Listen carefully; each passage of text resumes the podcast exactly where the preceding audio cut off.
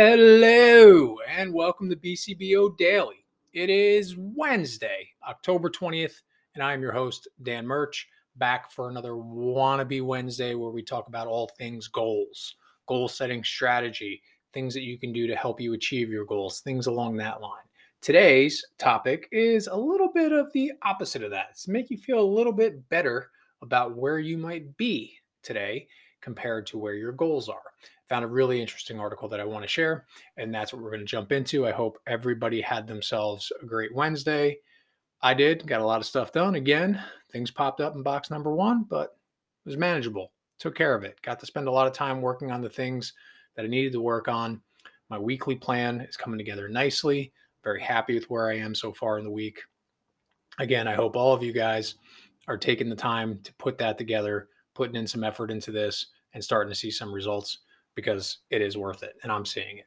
So today I found an interesting article. It was about three life red flags that people might see in their lives that aren't necessarily a bad thing. They actually might prove that you're a little bit more successful than you think. And so it's kind of a little bit of a twist on what we normally talk about. But I just found this really interesting. In everybody's life, you know, we're unfortunately, I think we are always comparing ourselves to other people, right? We always take a look around with what everybody else has or what successes they have, and we compare it to ourselves. And sometimes we beat ourselves up over it when we shouldn't be. So, a couple of examples that they had about things that might, in your mind, you might think are a bad thing, but not necessarily they are. So, first one was you only have one or two close friends. Okay, you just don't you don't feel like you have a lot of friends. You only have one or two close friends. So, a couple interesting things that came up with this. First of all, in a study that was done, a survey that was done, 21% of millennial millennials responded in a 2019 survey that they had zero friends. That's crazy to me. But overall, in a survey that was done in 2021, people just report having fewer close friendships than they once did. Just they talk to friends less often. They're relying on relying less on friends for personal support, stuff like that. So the amount of, on average, close friends is 2.08 close friends is the average when you average it all out. But a study found that having few close friends led then a 50% better chance of survival than those with weaker ties. So you don't want to necessarily think about how many friends you have it's about how many close friendships you have. It's the key isn't just to have as many friends as possible, but none of them are really kind of good close relationships. The key is to have a bunch of really good close friendships. The person that wrote the article said, think of it as like a 3 a.m. friend. A person that if you call at three o'clock in the morning because you need help, they're going to come help you. They're not going to ask you a bunch of questions. They're not going to blow you off. They're going to come help you. I can tell you that I certainly have, I think, three really close friends in my life that fit that mold. One of them, luckily, being Anthony, who happens to be my business partner.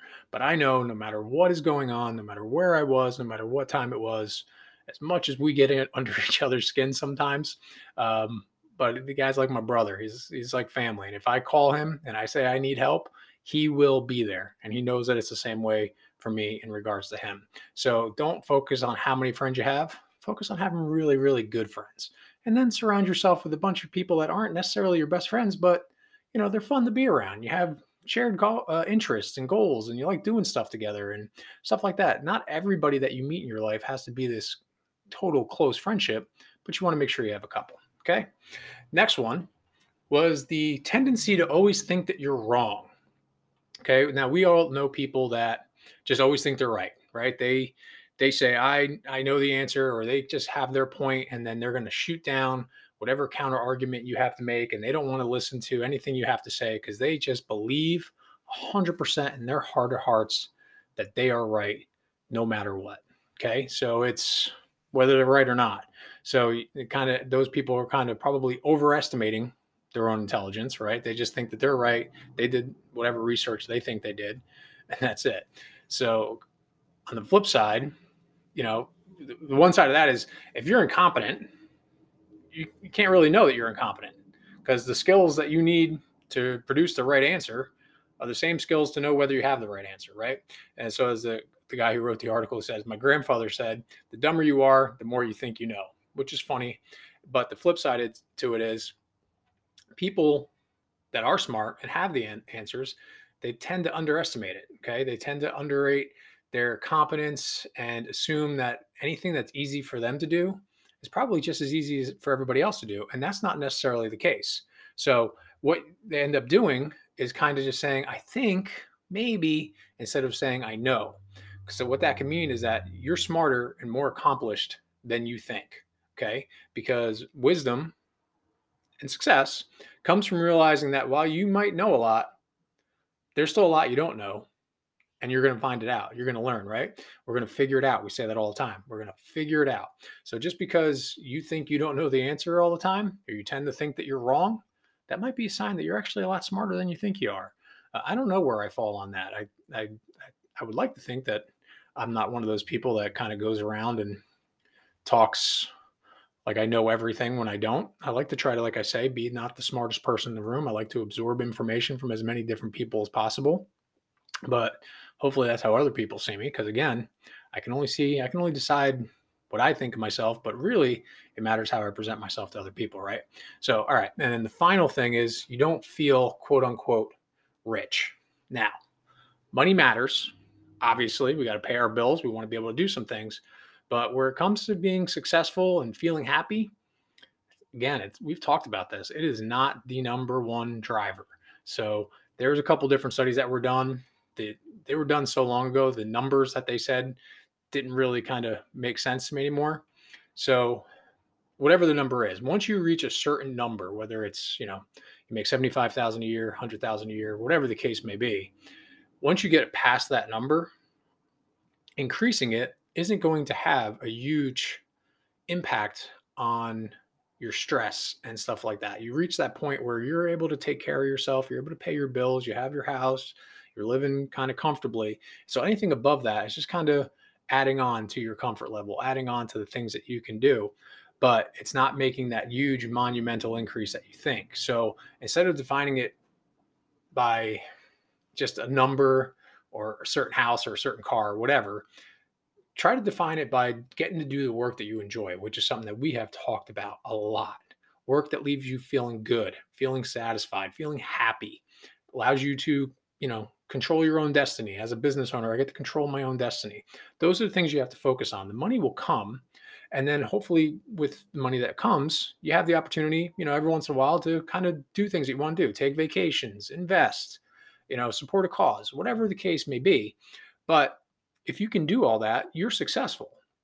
And whether if that number is a hundred thousand, say, because again, in the, in the, survey that they said it was a, a, little bit of a crazy number, but the survey was like almost 12 years ago. Uh, so inflation and all that kind of good stuff. But once you hit that number, anything above it, again, if you go from making a hundred thousand to a hundred and five thousand, is your life going to drastically change? No. Maybe you get to take an extra vacation. Maybe you get to invest a little bit more. You know, so focus more on what you're doing. Are you doing the things that are making you happy to earn that money? Are you enjoying the work that you do? Do you feel satisfied? Those are the things that are really important. So, if you have any of these red flags in your life where you feel like I don't have enough friends, I feel like I never know the answer, I feel like I'm always wrong, and I just don't feel like I'm rich, they're not necessarily as bad as you think they are. They might be signs that you're actually doing better than you think you are and you just kind of kind of change your perspective on it a little bit try to tone down that negative self-talk as we talk about all the time okay so that is my wannabe wednesday nugget for today give everybody a little bit of an uplifting news story that really kind of helped me put some things in perspective. I enjoyed it. I hope you guys do uh, did as well. So now let's get out there and go have ourselves a great wednesday all right? Let's get out there and let's go pay the rent on our success. Let's keep asking ourselves that question how would the person i want to be handle the thing i'm about to do? Keep putting ourselves in that forward thinking mindset and keep pulling ourselves closer to our goals. Remember, like I said at the top of the podcast and yesterday, and uh, God knows every single one of these I do, there's going to be things that pop up today. Box number one, box number three, there's going to be all sorts of stuff that pop up. But let's make sure we're delegating where we can and we're focusing on the things that are important, the things that are urgent and important. We're going to take care of them. We're going to figure it out, and it's all going to be okay. So let's limit the negative self talk. Let's be kind to ourselves. Let's be kind to the people around us. At the end of the day, let's make sure we're seeking out and celebrating our successes because no matter what happens today, things are going to go right. Do not let the negativity overwhelm you. Be positive, find the good in the day, and pat yourself on the back. Go check out the website, bcbousa.com. That's where you can get all the good, good. And that's all I got for you people. Thank you all again for listening. Let's go have ourselves a great day. Once we get through today, we are more than halfway through the week. We're grinding through it. You know, guys, I love grinding in a positive way. We're getting things done. We're being effective. Let's start from a nice, high, positive place. Let's go put some good out into the world today, and we will get good back. Thank you all for listening. Have yourselves a great day, and I'll be back tomorrow. Bye.